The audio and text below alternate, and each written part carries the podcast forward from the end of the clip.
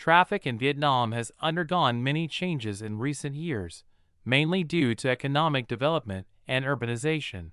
One of the most notable changes was the rapid proliferation of automobiles. The number of cars in Vietnam has increased tenfold in the past 10 years and is expected to continue to increase in the coming years. This has led to increasingly severe traffic congestion in major cities. Another change is the development of the public transport system.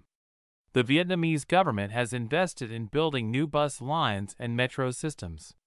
However, the public transport system has not yet met the needs of the people, and many people still have to travel by motorbike. Traffic situation in Vietnam is a big problem that needs to be solved. The Vietnamese government is implementing a number of solutions to improve traffic conditions, including invest in building more roads and public transport systems, strengthen propaganda on the sense of obeying traffic laws, strengthen handling of traffic violations. These solutions will help improve the traffic situation in Vietnam and create a better living and working environment for the people.